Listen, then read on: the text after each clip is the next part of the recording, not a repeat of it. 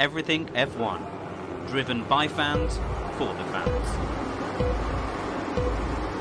And it's lights out and away we go!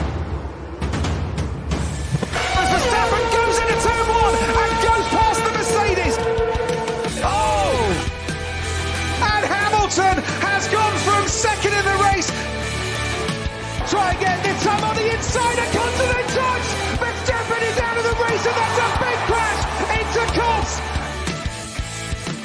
Ocon wins the Hungarian Grand Prix! Russell is still on provisional pole. This time Verstappen and Hamilton have crashed out. It's McLaren and Ricciardo that win the Italian Grand Prix. Max Verstappen, for the first time ever, is champion of the world. Good evening and welcome to the Everything F1 podcast with me, James Tiller. Now, alongside me from the Everything F1 team today, we do have Sean. Hi, Sean. How are you? Very good, thanks. How's it going? Yeah, really good. I've had a good week. Have you had a good week? Been I've busy? had a, good, had a very busy week. Yes, it's been a good one.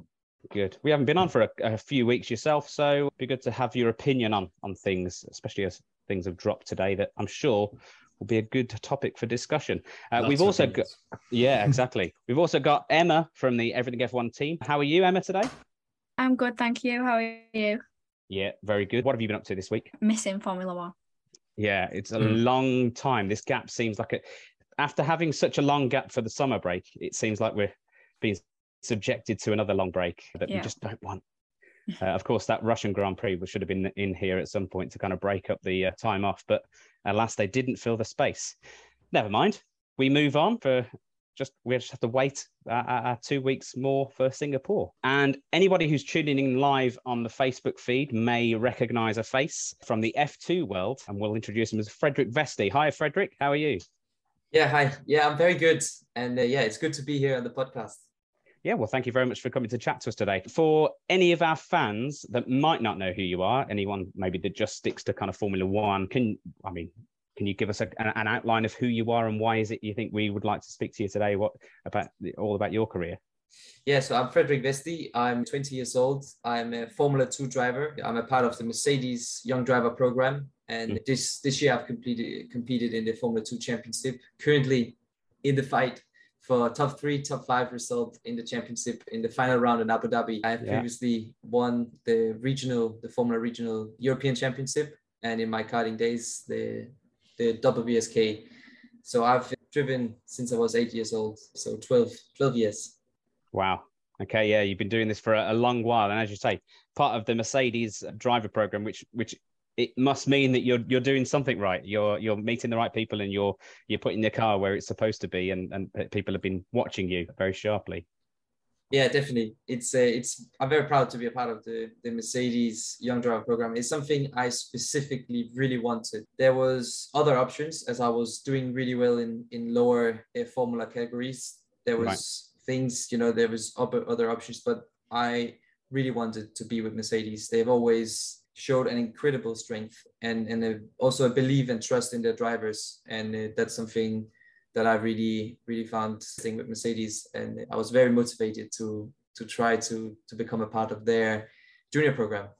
Yeah, absolutely. Well, it, and it's great to see that you are, and obviously having some some great success in F2 as well for your debut season in, in the F2 too. But we'll go into that when we interview you at the end of the podcast. First, we've got to talk about some news articles that have been dropping over the last couple of weeks since we've last spoken on the podcast. But before that, actually, we are Everything F1. You can find us on all our social platforms. We are on Facebook, Twitter, Instagram, YouTube, TikTok, and also you can find us on our website, www.everythingf1.com. And of course, you are listening to us or watching us if you're watching us live. But if you're listening to us on the podcast, on your if you're listening to us on your favorite podcast streaming service, we would love you to hit the subscribe button, hit the bell so you can get all of our latest podcasts in your earlobes as soon as they drop. And of course, we would love a five star review. So if you leave us a five star review, we'll give you a name shout, shout out on one of our later podcasts. Thank you very much. Okay, well, let's go into the news then. We'll go to Sean. What's the big piece of news that dropped today? Well, the big piece of news that dropped today, it was about Nick DeVries, was it not? The, Was the, that today? rumors floating around about Nick, De- or was it? Are you talking about Alpine? Because I- those I- are the two big ones for me. I think. Well, I was talking about the, the news that dropped just today, and that was the 24 race calendar. But we, we, we can we can talk about those those two things first if you want to. If you're more interested in Nick De Vries, I'm happy to talk about Nick De Vries. Let's let's let's speak about him first then.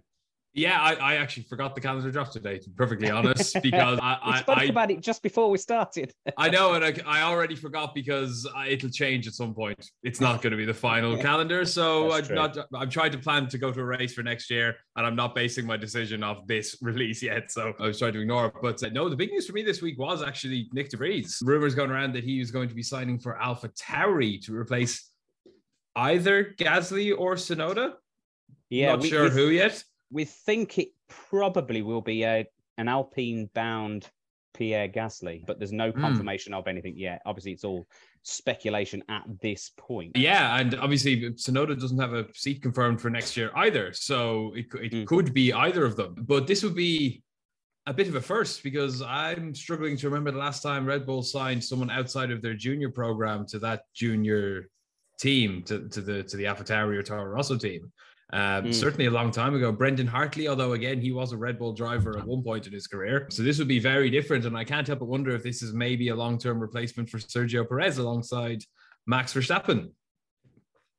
Could very well be. You know, Yeah. two that be that be two two Dutch drivers in the in the in the same team. Would that be would that be a first? I'm I'm, I'm pretty sure it probably would be actually. It probably would be, and I can't. Uh, if you know, Red Bull like their marketing, I'm sure that's playing on someone's mind somewhere. I'm sure the marketing department are licking their lips at the idea of how much money they're going to milk out of the Netherlands in two years if Nick steps up to to be alongside Max. But no, I'm delighted for him. I think it's, it'd be a better move than than Williams. All respect to Williams for him to be up there. And if the other two drivers leave, then he'd be essentially stepping in as leader of a team as a, in his Formula One debut, which would be very interesting. Could be, could be. Fred, let's get your opinion on this then. Nick De Vries, where are you uh, obviously not necessarily surprised to see his name being in contention for a seat, but with AlphaTauri, is, is that a, a surprise to you? Well, yeah, it's first of all, it's good to see him getting track time in Monza. Yeah. It just shows that if you stay around and if you believe in the dream enough that it's gonna actually happen for you in the future, and you need to to trust yourself and stay around. And, and he has done that, and and he got the chance in Monza. He delivered well, and I think he has put himself in a position where he actually has a shot for next year, which is uh, which is brilliant for him. And yeah, if it's in Alpha Tauri or Williams, I think he he can be happy with either way. But it's definitely he's definitely done a good job in Monza, which is then giving people they've already opened their eyes. Let's say. Yeah, absolutely. It- he he kind of stamped his authority on that race, really, didn't he? He showed that he he deserved a spot, and I think uh, Williams came straight out and said, you know, he's got a spot if he wants it. It's entirely up to up to him, and the ball's in his court. So obviously, then there was a, a lot of interest coming from other teams. We speculated last week that it might be Alpine, but it turns out that maybe Alpine still want Gasly and that you could do a, switcheroo there. But obviously, nothing's confirmed. Emma, what would you would you be happy to see Nick moving over to Alpha Tauri, or would you prefer a Williams? Maybe get a project for him to kind of bring the team to the front. What do you think? I think Williams will be nice because I think Albon and De Vries would be a great lineup for Williams to bring Yeah. them forward. I'd wonder who would replace Latifi or if Latifi would be replaced if Nick does go to another team. But I do think it's good that he's definitely, hopefully, finding his way to Formula One because a lot of them go over to Formula E and then you don't really hear from them again. Like Yeah. Stoffel Vandoorne, for example, obviously he's had his time in Formula One, not really sure whether he will come back to Formula One, but it's good that he's still remained part of a driver program, the Williams driver program, and that he's getting this opportunity. And the fact mm-hmm. that he got the chance, you know, obviously it's sad for Alex Albon because he's ill, but the fact that he got a chance to show himself and prove himself, and he obviously is deserving the seat. Absolutely, uh, and as I say, if it, if he goes to Alpha Tauri, then it does leave that seat at Williams potentially Yeah. open for an experimental Logan Sargeant from the F two. Is that is that what we're also kind of speculating at this point in time? I think so, maybe. I'm I'm I'm looking at Fred because he was obviously in a three with him, see whether he's going to pull a face to give away, but you probably don't know anyway. Uh, Uh, Fred, do you would you could you see Logan Sargeant maybe moving up this soon, or is it still a bit too early for for him to kind of move into F one? Well, I think it's possible for, that we could see him. Obviously, he's a direct competitor with me in F2 this year, Uh, Yeah. We're fighting for the third place in the championship. He's a little bit ahead on the points right now. Uh, Mm. But yeah, I'm, I'm definitely sure he he could get the opportunity next year if, if he does a good uh, season finale in Abu Dhabi. I don't know if he has the super license points or not to, to reach F1. So potentially this F2 season finale could be very important for him. Yeah, yeah. Is he getting? Is he getting some FP one time? I can't remember now. Is he? I'm pretty sure he will drive in the American free practice one in, in America. Yeah, because of course, Yeah. obviously, him being American and an F1 actually wanting an American driver, I do think he's got maybe a slight benefit over, say, uh, you know, you know, other drivers with similar license points. So, you know, I think I think Williams would favour them for, for sponsorship reasons uh, in America, really, as well. Okay, uh, Emma, and news? Any other news stories that you want to chat chat about while we're here? Well, I thought the big news today was the 24 races. There we go. Like Sean says, it probably will change, but obviously it's great to see. For me, anyway, I was worried that Spa wasn't going to be on there, but it is on there provisionally at the moment. It is in the space of the back. 24 hour spa as well, wasn't it? They've, they've, they've, they've, Yes, yeah, they're going to have to move that now. That's Yeah, interesting. so interesting. yeah, placement. that's a shame for them. But it is, I think Sophia, one of our someone from Everything F1, she's mentioned that it's good that they've put the races a lot closer together, you know, because it's better for the environment for them to be clustered in the actual areas rather than flying here, there, and everywhere with you know all the cars and the equipment. Mm. Yeah, but, uh, 24 races is just a mammoth amount of uh, races, isn't it, in a season? It'll be a record breaking season for F1. But I- can't imagine being a driver or even just one of the team members that goes to all these things. That they're going to have to kind of get an extra an extra uh, few team members just so they can kind of rotate a bit and make it a bit more fair, so they can see their family and fri family and friends a, a bit more often. Fred, uh, do you think the 24 races is too much for F1, or do you think, or are you excited to kind of be included in that kind of 24 race? Well, first of all, I think it's the it's the best thing that could happen for the fans because the fans Yeah. are gonna gonna love it because they're gonna have F1 on pretty much half of the year, which is crazy to think about. Yeah. Um, It's going to be great for us. We're going to have loads to talk about. So Yeah, we're, exactly. we're happy. We're happy. exactly. It's it's I think for for the the whole world around Formula One, who watches Formula One, who does events for Formula One, all of this, I think they're going to benefit a lot. For the drivers, it's tough. This year, I went from doing seven rounds last year in F3 to doing doing 14 this year. So that's Mhm. already a big jump. And when you're a Formula One driver, you do a lot more media and you do a lot more race weekends than I do in Formula Two.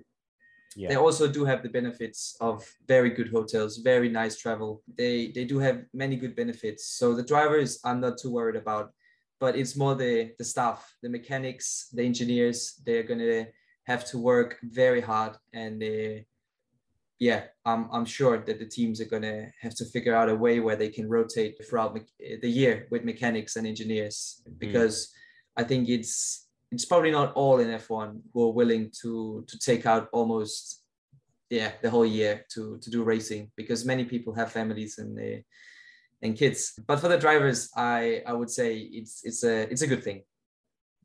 Yeah, sure. Absolutely. I agree. I, if I was a driver, I'd love to drive in as many countries and races that, that I possibly could. I'm just getting up the calendar, uh, the calendar on my phone so I can actually see. Were there any surprises for you, Sean? Going looking at the calendar, Are we, we've lost France, which I think was always on the cards to lose, but we're gaining in its place China, which is, you know, superb race. Mhm. Japan's back on the calendar. Yeah, Japan's back. The surprises for me and why I think this will not be a 24 race calendar when we actually get there is Azerbaijan because Yeah. they're sort of doing what Russia did, and Saudi Arabia because there was a missile strike at that race this year. I can't believe that's still on the calendar. Like the, the I'd be surprised if both of them remain. But Azerbaijan, more than anything, was a surprise to me that there's not even an asterisk beside that yet. But we'll see what happens. For the most Formula part, does have a record about you know even races going ahead in war-torn countries. That know, is it's- it's- very true. Yes, unfortunately, but su- such such as it is. Baku, at the very least, is usually a pretty good race. So Yeah, you know, it's a good one. you know, not going to be too negative. I think you made a good point there that they're, they're trying a bit harder to shore up kind of the flyaway races. Obviously, towards the end of the the the year, you've got Mexico, Brazil, Vegas. And Texas all in a line together, which is great. They're all close enough before flying back to Abu Dhabi, which is fair enough. That has the long contract to be the, the, the final race. But at the same time, they're kind of undoing all of that by going from Azerbaijan to Miami to Italy, which is Yeah. just insane. And then Monaco, Spain, Canada, Austria. Surely they could have put at least Miami and Canada back to back. So have all of them over in North America for, you know, in the middle of the European season. That part They've always is- done that with Canada, though, haven't they? They've always, Canada's always been in the middle of the European. Maybe the it's season, scheduling it's- problems. it is a little bit scheduling problems because it's in the middle of the city and, And weather. uh, Weather as Montreal, Montreal, I live there is cold. Uh, but you know, at, at the very least, Montreal's not that far away from, say, the UK, where a lot of the like, compared to all the other North American flyaways. But maybe they could have done a little bit more to push Miami back a bit. It's not like that. Like that's no matter what time of the year they put that on, as long as it's before August, it's going to be you know out of NFL season, so it's not going to inter- interrupt the the Hard Rock Stadium. So, but anyway, they've tried a little bit more. Belgium in July is going to be weird though.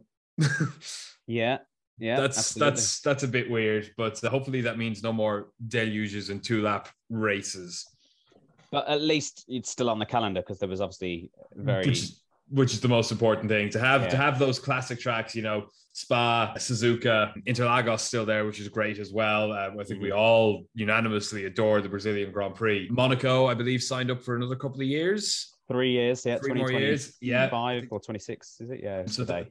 That's great as well. So we've got some good classic tracks, and having China back is is great as well because the Chinese race is usually extremely exciting, and it's a great track. It's a very very unique track. Mm, absolutely. Fred, your thoughts on the 2023 calendar? Did you have a look through and look see any races that you wish, hope that F2 go to and support Yeah. F1? Yeah i i'm still surprised like yeah of course the, how many races we, we're actually going to do. And but one thing i'm, I'm really excited about and, and f2 has already announced this is that next year f2 is going to drive in melbourne in australia. And i think that's going to be just an experience like no other because usually we we go to abu dhabi and then we follow we start in bahrain finish in abu dhabi and then we we sort of do the european season. And mm. that, those tracks are legendary and i wouldn't change them for anything because the european classic f1 tracks they are great but going to other places uh, where no one has ever driven before i think that's going to be a massive challenge for for the young f2 drivers Yeah, absolutely. And uh, uh, it can be a good race. Uh, they, they've made some adjustments to to the Australian track as well. So hopefully those adjustments could, will help with F2. Uh, yeah and, and, and bring the f2 usually don't struggle as much as f1 to to overtake and so on so i'm i'm not really scared that that that race is going to be difficult in terms of f2 especially with the with the track changes that has happened to improve overtaking Has the F2 calendar dropped? Is have they chosen No. all, all of the all of them? yet? No, no it, it, I, I don't think it's official yet i think it will look fairly similar to to the 2022 one i don't think it will change a lot of course france will be gone but i think there will be melbourne instead and uh, yeah i'm not quite sure which other events that's going to be Uh, And is it going to remain? Do you think it will remain 14? There's, there's no Uh, contract. the- from so I, I don't know from any official, but for sure I, I think it will. Uh, from what I heard uh, and, and spoke to people about, it will remain under 14 races, which is really cool. Mhm. Yeah, it's as much track time as possible is what we want. Yeah, and I suppose uh, you, you put more races on with F2. It's there's a lot of money that sponsorships have to be found by you Yeah. you guys. You, you guys yourself have to get the, the sponsorships and stuff, don't you? And Yeah, and teams have to drum up that sort of thing. So it would be putting Yeah. a lot of pressure on you guys if you if you had more. I did notice one thing. There is an asterisk on the official calendar on the F1 website. Vegas. All right. There oh. is an asterisk beside Vegas that says subject to FIA circuit homologation. yeah, because it's a new new track. Yes, it's a new track and it's a it and it's a street circuit, so it's not like they could just set it up tomorrow and test it. So that could that, that actually might mean that could be cancelled at the very last minute. So that could throw a bit of a spanner in the works. I'm, I'm sure the the teams will have to be like made well aware of that, so they could kind of prep some backups of where to send stuff and so rushing off to Abu Dhabi if needs be. But that that's interesting. I'm sure that I'm sure it'll sort they'll sort it out. Though. They've been planning this one for long enough. I do I do think that one will definitely go ahead, and there'll be a, a backhanded uh, payment if if it's if it's not up to scratch because it's actually Formula One that's gaining everything from that. Yeah, a, a backhanded payment in Formula by- One, never, No, never. never. Max Mosley's long gone. yeah, but his DNA is all over the yeah, sport. it's very all over the sport. oh, that's us two old cynical people. I think that's we should we should change. Another news article that I want to speak about is super license points. Obviously, super license points has been in the limelight because of the whole Col- Colton Herta situation. AlphaTauri, we were speaking obviously about them taking obviously who we were talking about taking Nick De Vries on uh, a few moments ago, but that's because the Colton Herta situation that he doesn't have enough super license points. Obviously, he being an, IndyCar driver, they don't earn them in the same way that F2 drivers do, and you know drivers coming via that route to do. It's not an FIA series, that's why. So.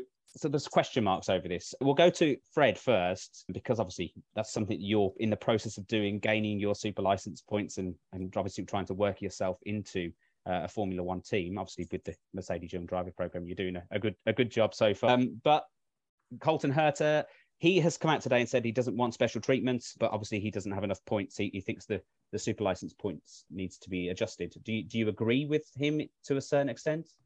I really like what he said that he doesn't want to have any like he doesn't want to be treated differently just because people and the media and, and everyone is pushing for it. Uh, I think that I really respect him for that because that just shows that he's actually fighting for something greater than just his own F1 seat. And and I yeah, I respect him for that. I know that IndyCar is a great series, and I'm actually not aware how much points they actually do get for IndyCar podium, let's say like uh, in the championship, how much the leader and second and third place gets. But I know that in Formula Two, if you finish in the top five, you should have enough points to to reach Formula One. And I think IndyCar with its drivers, with its cars and tracks, I think it's on a on a level near Formula Two at least. So with that in mind, I think they, they need to at least look at it also because it's if there is good drivers somewhere else other than F2, I think everyone has should have a fair chance to be looked at and and especially if the if if the F1 teams wants to put a guy from IndyCar, they should have the chance to do so. I don't see why that wouldn't be the right thing to do. Yeah, absolutely. I completely agree with what you're saying. What what what he's himself, what Colton Herta himself was saying. You know, he doesn't want the special treatment, but he does want the, the license points to be to be kind of looked at mm. and looked into. I think it's is it only the top three in IndyCar at the end of this the end of the season that, that get mm. points to they they award points for the top 10 but it's really only the top three that make any difference and that's just in terms of who wins the championship so first place is 40 points the same as mm. formula 2 yeah but from there it drops off Second right. and third place in Formula Two are both 40 points as well, whereas second right. and third in IndyCar are 30 points and 20 points. And then again, there's a, a, an even bigger drop. Fourth place in Formula Two is 30 points, and fourth place in, in IndyCar is only 10 points.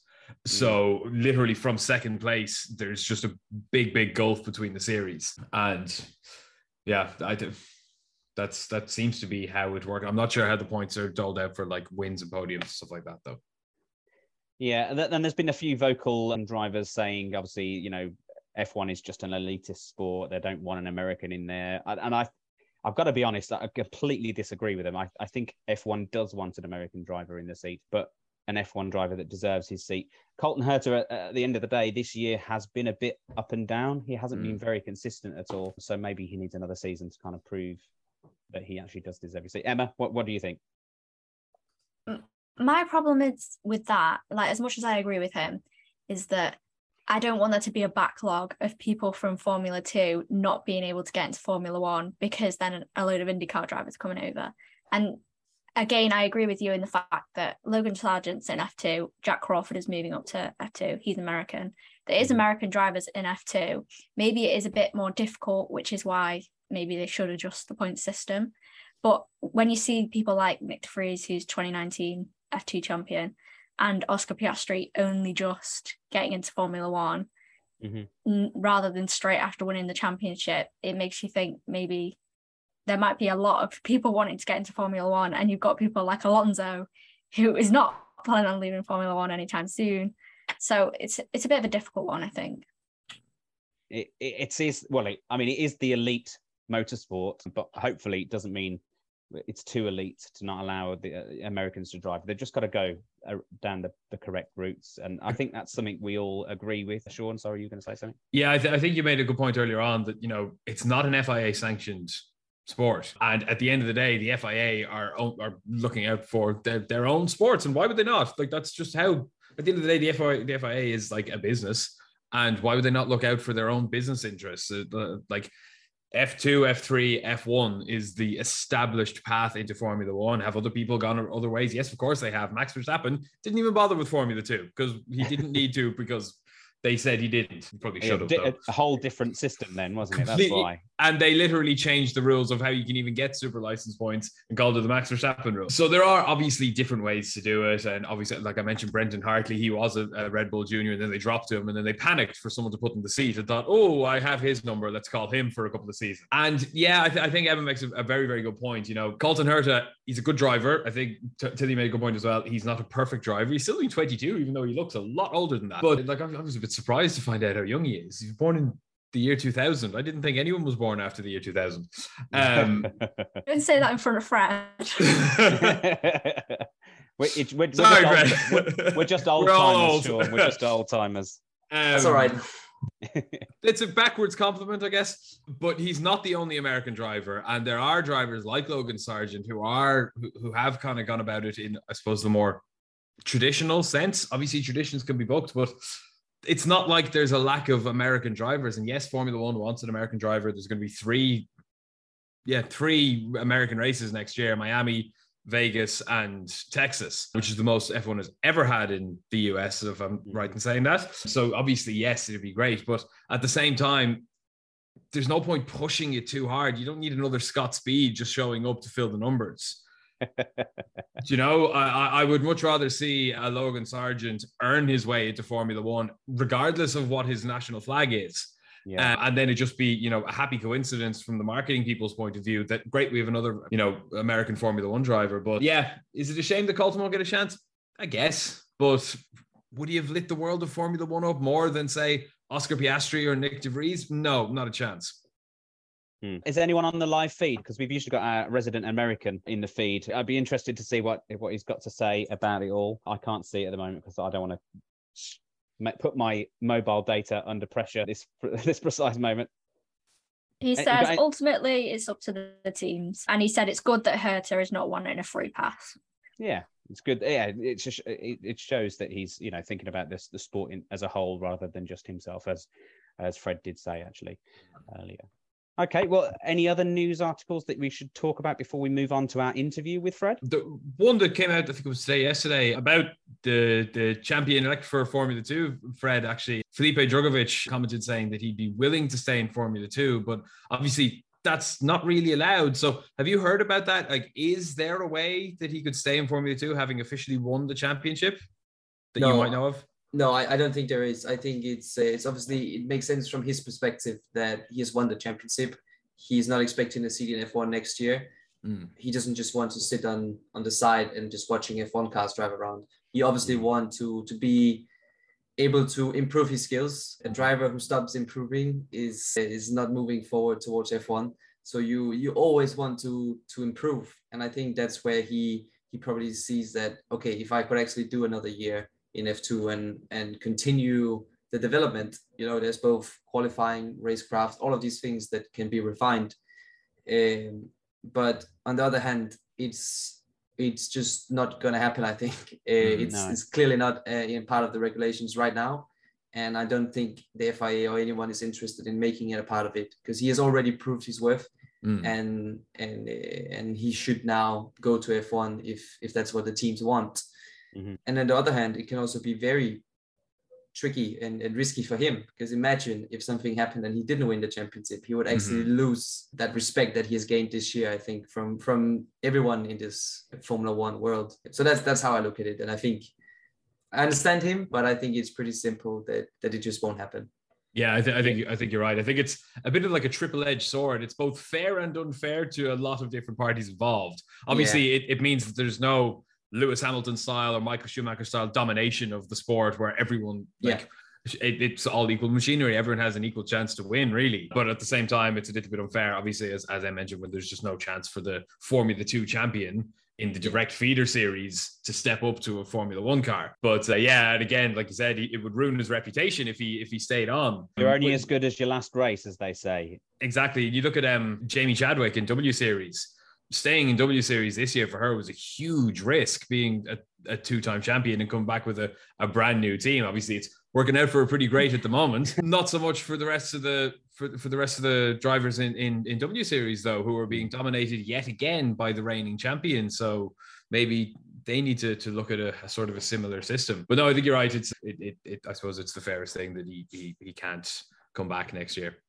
So where would you really... see Felipe? Where would you see Felipe? Sorry, uh, next year then. Do you, do you think obviously he'll just stick as the reserve driver, young driver for Aston Martin and just have a few free practices, or do you think he might drive for another series as well? Question for you, sorry, Fred. Do you think he'll do you think he'll maybe maybe Formula E or, or some one of the other open wheel racing? Well, I think he wants to stay as close to the Formula One team as possible, being in every single meeting, every single weekend, really showing his interest in the team. And then if and yeah, if he gets a chance in the Formula One car, which I'm not sure if he will, but I, I think he probably will being the champion in F2. When he gets time in the car, he really needs to deliver and show them that he could be a potential driver.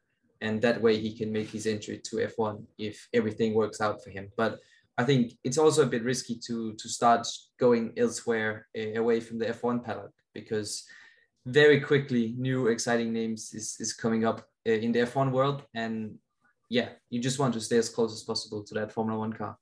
Uh, look yeah. at Callum Ilott. We were all saying he deserved a Ferrari seat, and no one's mentioned his name in a year. Mm. Just out of sight, out of mind, I guess.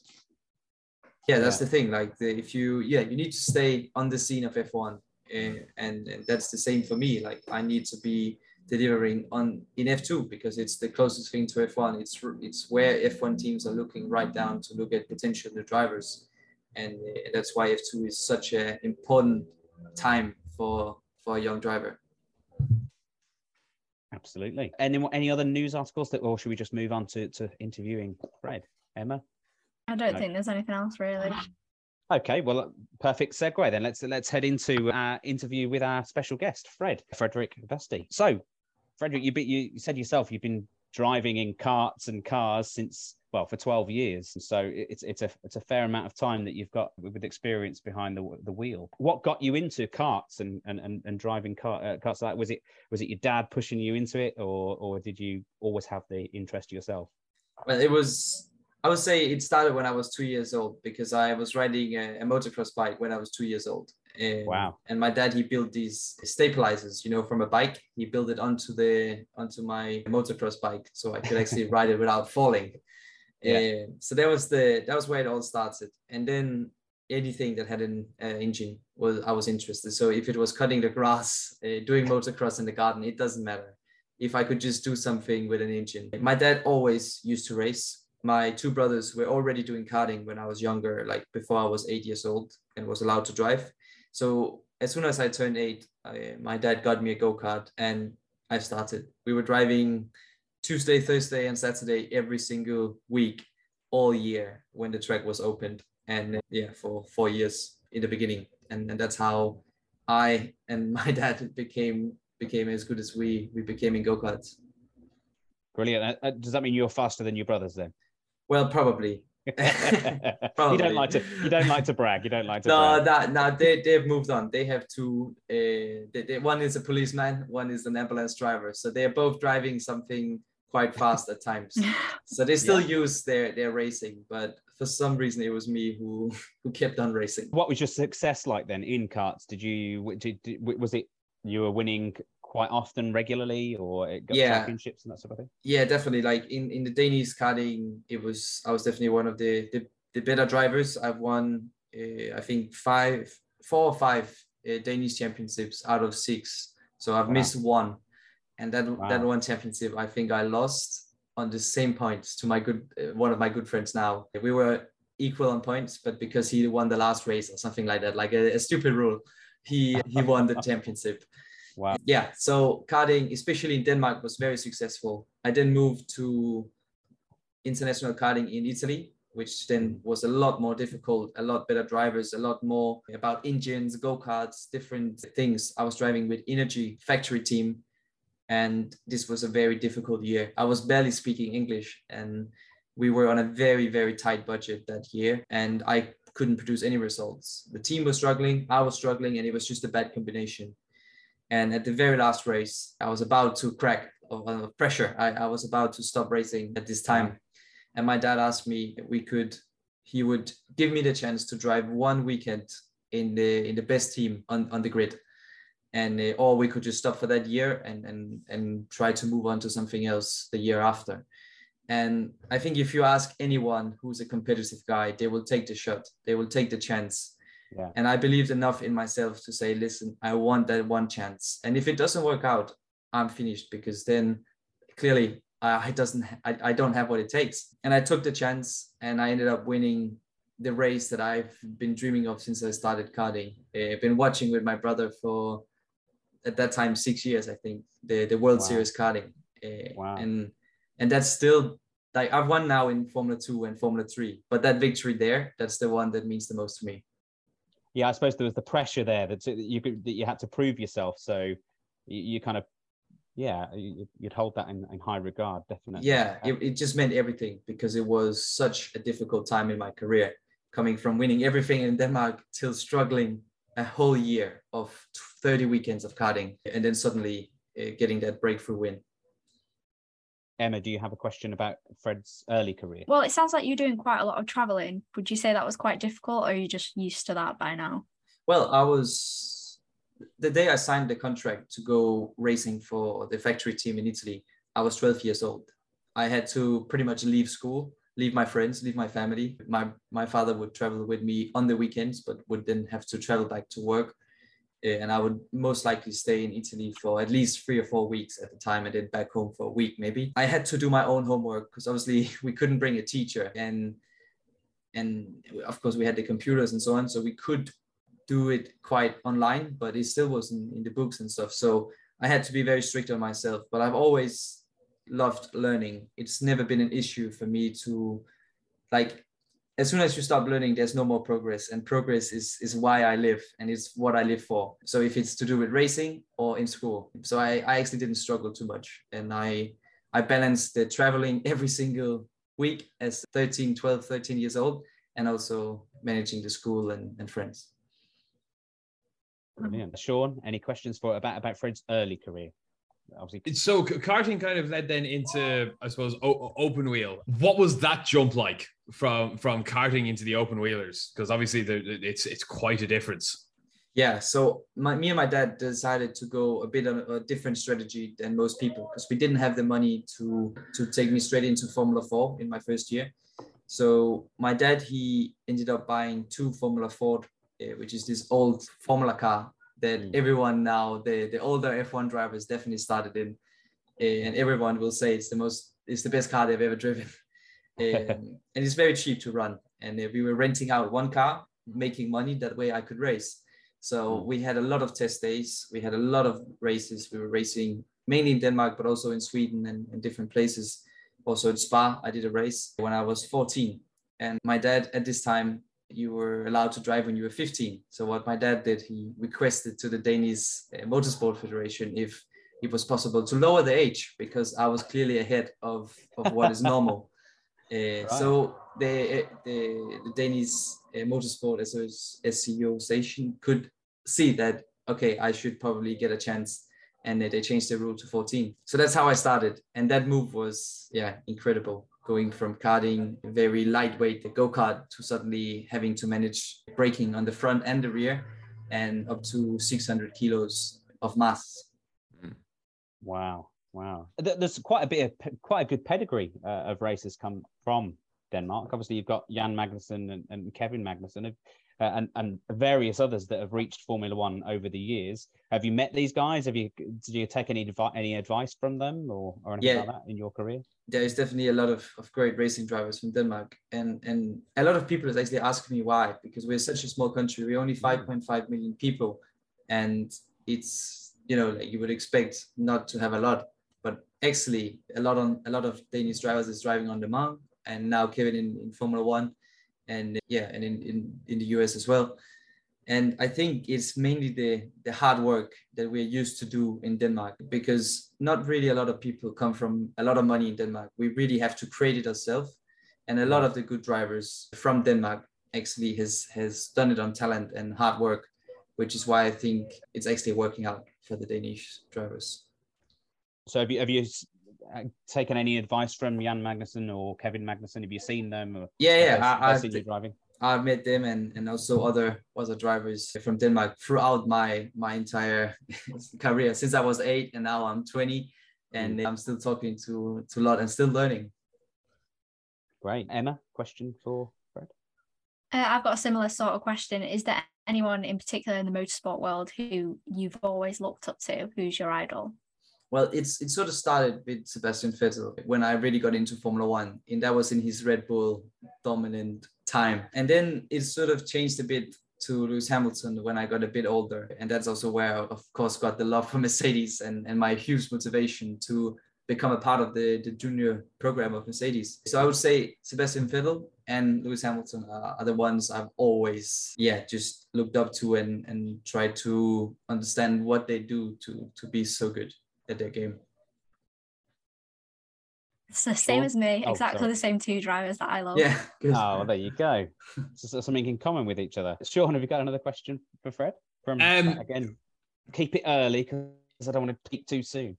well, you mentioned you mentioned obviously that you know kind of you're follow, starting to follow Lewis Hamilton as how you kind of kind of developed the love for Mercedes, and I was reading a little bit about how you ended up with the Mercedes Junior program, and it's not how most people do it. You kind of went to them, didn't you?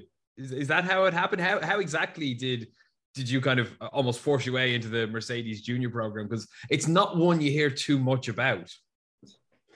yeah so basically it was in my i think first or second year in, in formula 4 uh, yeah sec- second year in formula 4 formula 4 uh, i was with van Amersfoort racing in the german uh, formula 4 series. And uh, the team knew very well. They had good contacts with the head of mercedes junior junior program Gwen Lagrue, so who is still the head of it. And i had this big motivation to join the, the junior program and i really really wanted to do it. So i of course asked my team manager to give me like to, to, at least tell him how good i am and and show show my talent to to gwen from mercedes. But also i received his email and his phone number. And after each single weekend i would write what went wrong like what was good and and, and what was bad. And i think most drivers would probably do it when it went well, like, oh, look at me, I just did a podium or I just did a race win. But actually, I, I sort of look at it a bit different because in Formula 4 and even in Formula 2, we're not mm. good enough yet to reach Formula 1. It's all about how much we can learn, how quickly. And, and that's what I wanted to show him how quickly, like to put myself in a bit of a difficult situation and tell him, actually, this is the this is my struggle. This is what I'm working on.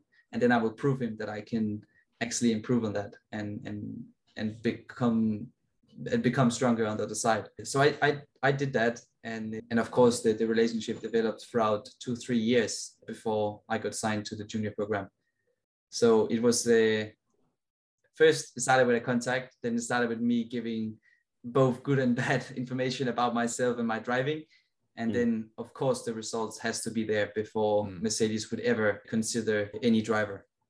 Well, that that's a fascinating story, and I have to say, you really kind of incorporate your two idols on that. Obviously, Lewis Hamilton famously went to Ron Dennis and said, "I Yeah. want to drive for you." So well done, you did that as well. And Seb Vettel in his early days was known for being so involved in everything that was going right and wrong, whether it was Yeah. himself or the team, learning it all from the ground up and being heavily involved and finding out what his own weaknesses were. And fair play for for taking both on. It's a very very mature approach to it, and like you said, it's definitely not one that a lot of people would do. They just say, "Oh, I won today," and then you wouldn't hear from them for six weeks while they're crashing.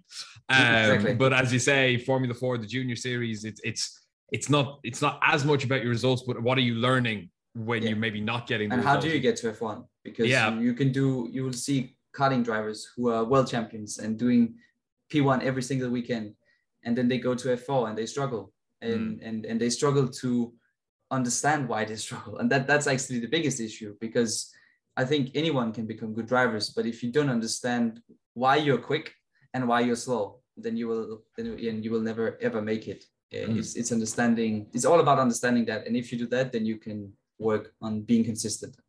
Yeah, well, no surprise, Merc picked you up then. I believe you're the first Mercedes Formula Two driver since George Russell. Yes, correct.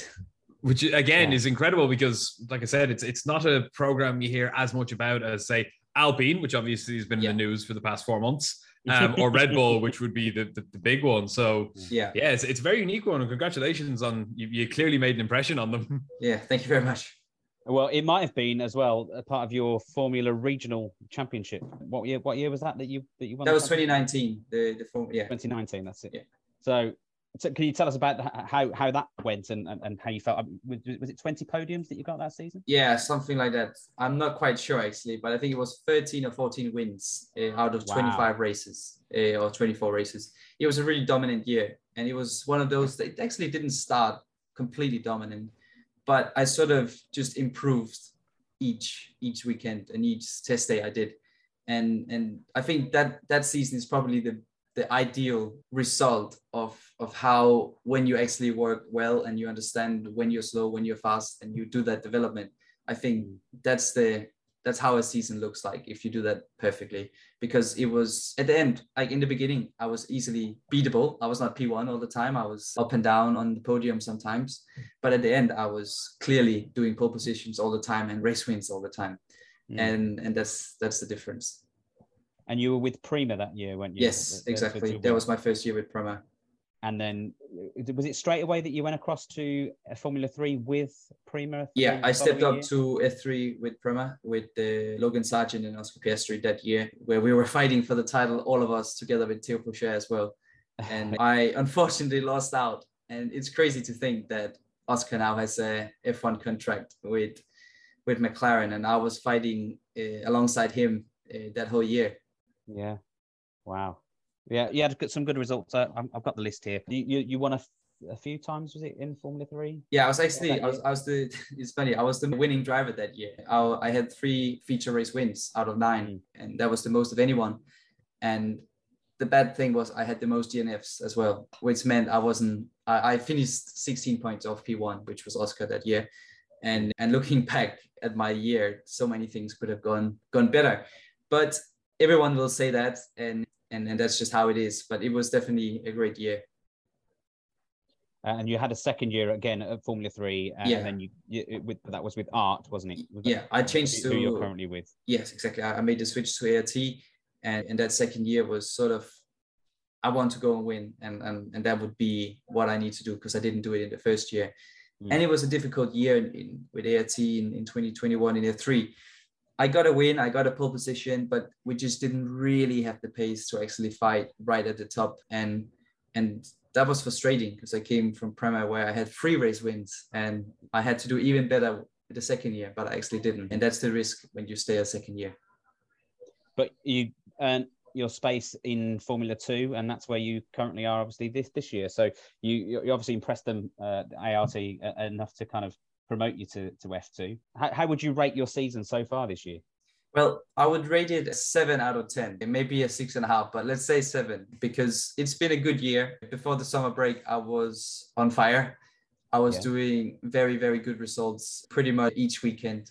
Some weekends didn't go as planned and I didn't score as many points as I should have had, should have done. But why it's not higher than seven is definitely because of my beginning of the year where I really struggled with the car and, and just with myself getting getting getting to know the car and the tires because in Formula 2 you you do free practice on a hard uh, compound and then you do qualifying on a soft compound and and that switch I just couldn't get it right in the beginning where now I'm starting to to understand it better so so yeah that, that was that that's the score I would give and and the reason why And and what's it like? Sorry, and, and I'm, I feel like I'm hogging you actually. Emma, let, let's let's go to Emma. Sorry, Emma, ask a question next. Sorry, I'll ask mine later.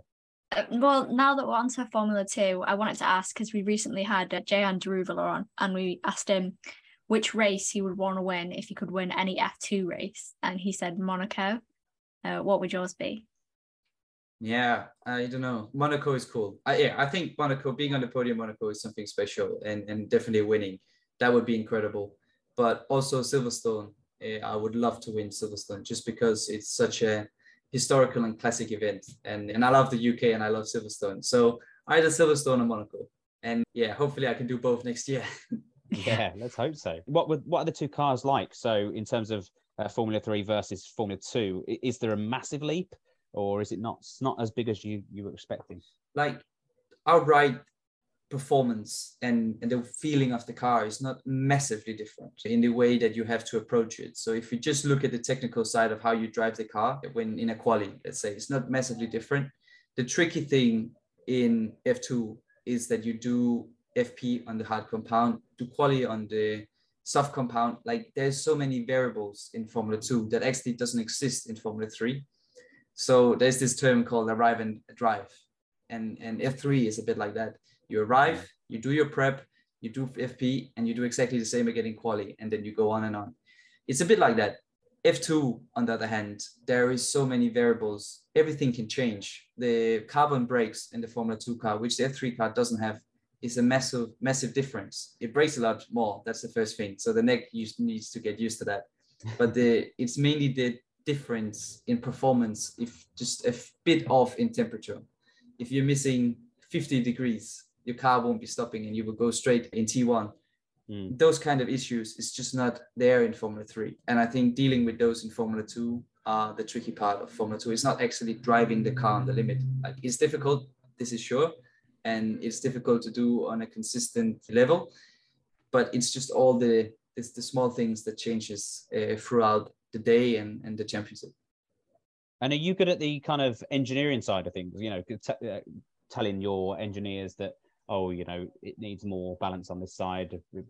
Change the brakes, change this, that, and the other. A bit more wing, less wing. You know, are you good at kind of troubleshooting as you're driving? I think so. I, I think it's something I have learned from karting and so on. I've always done it myself together with my dad, and I've always been interested in how does this car drive? Like, how does it work? How does an engine work? How does suspension work? How does everything work? And that's just because I'm interested and I want to learn and i think that helps me a lot now. Like if i have an issue with my car on the track i can actually understand why and what i can do maybe to help it and, and those things. But saying that while saying that i'm also thinking about when i was in abu dhabi last year at the, the f1 test when george was was starting up with mercedes. I was there with the headphones and everything listening to george. And and he's on a complete different level. Like he he's obviously been in formula one for three years now. And and yeah, incredible how his feedback was, and that's something I'm I'm trying to to let's say aim for. And and this year I've made a big step since I I sort of realized how how high the benchmark is. Sean, question.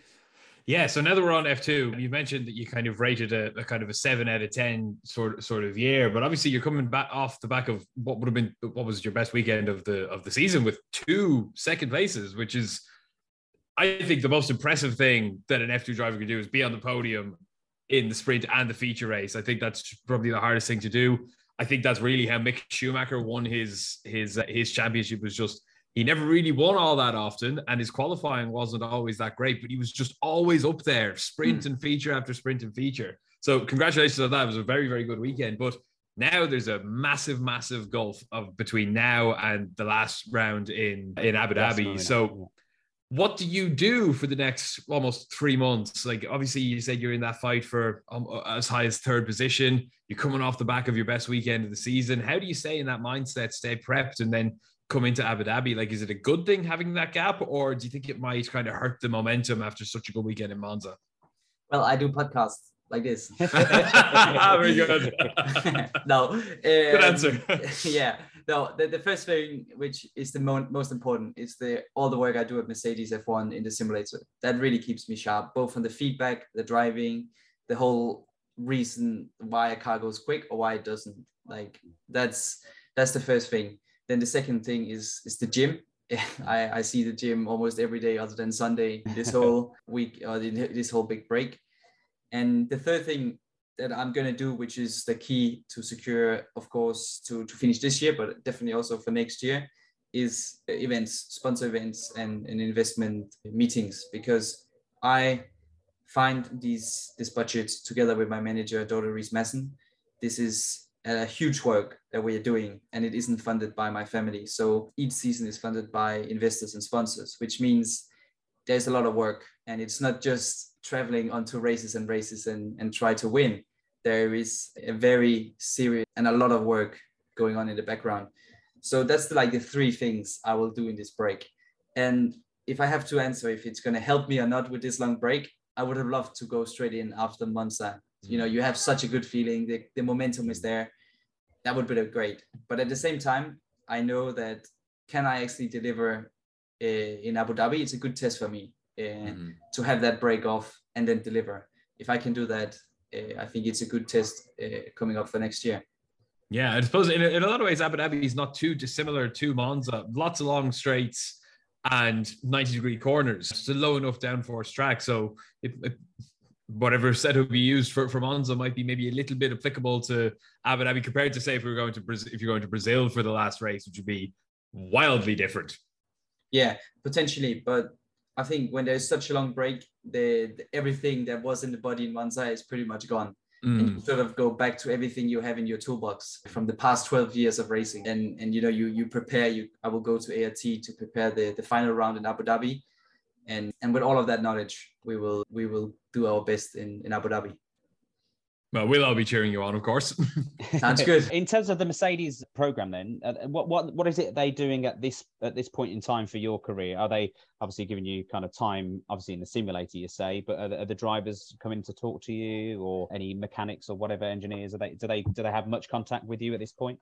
Yeah, so obviously there, there's there's a lot of work going on behind the scenes. They are fully committed to to my development. They know that they know where I am and they, they know where they want me to be and they support that journey. So that's both in the sim, it's physical, it's meant they're there to support me. We have also uh, two guys on track almost each weekend uh, from the Mercedes team to support me. So there's Gwen from there's head of the young driver program, and then there's Stefan, who is who is really let's say on hand, like on, on track, really working with me talking to me and, and trying to to push the team in the right direction as well yeah so so there is it's it's a, it's a team effort and it, i can't you know develop and, and do all the results just by myself. It's a massive team. There's driver coach performance coach manager and then there's two three people from mercedes as well. So they, it's a big team that's around mm. me to to support uh, yeah to support every area of where performance can be. Any other questions for fred? Um i just, oh, just sorry. ladies first. you go ahead. Yep just going back to Monza quickly, obviously F2 races do tend to be a bit more eventful than Formula One races, but that race in Monza was really crazy. There's safety cars here, there, and everywhere, restarts. How was that for you? Because you had to go into the pits and then straight away there's a red flag. Like it was very, very crazy race for you. Yeah, like I watched it back, and it's a lot more chaotic uh, actually watching it than it, than it hmm. feels uh, in the car. Because can you imagine being behind the steering wheel and not knowing what what actually happens? You're just sort of focusing. Okay, I'm now the sixth guy. Uh, I need to pass five more to win this race.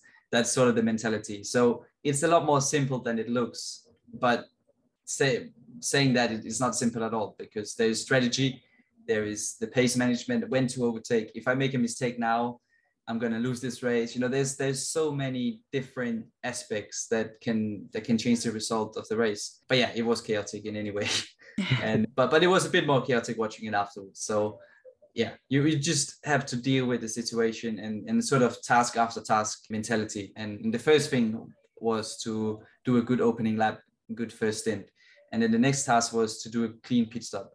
And and we were then lucky that there was actually a safety car so we could do pretty much a free pit stop. And, and obviously we didn't plan for that but we hope for it. But it is that kind of task after task mentality which just makes it more simple for for everyone. Yeah. Sean now your question. Go for it. So it's been a, a just going back to the, the rest of, of this season so far you'd mentioned that like your your favorite race to win if you were to win one would be like monaco or silverstone. But of the races this year other than monza what was your favorite race of the year? Like, what is your favorite track on the calendar, other than maybe those two, which everyone would kind of like to win, like of, the, of this year's calendar? Yeah, so there's two races I want to mention. There is the Baku Raceway, which is obviously my my really breakthrough, where I really got on the top of the podium. I proved to myself and everyone that I'm actually capable of winning in Formula Two. Yeah. That's like the first moment where it was really cool. The second one actually doesn't stand out as anything on a piece of paper, which is Budapest feature race. I start P7. I'm on this. I'm on the hard tire in the beginning of the race. I know I have to do a really good job if I want to to score good points.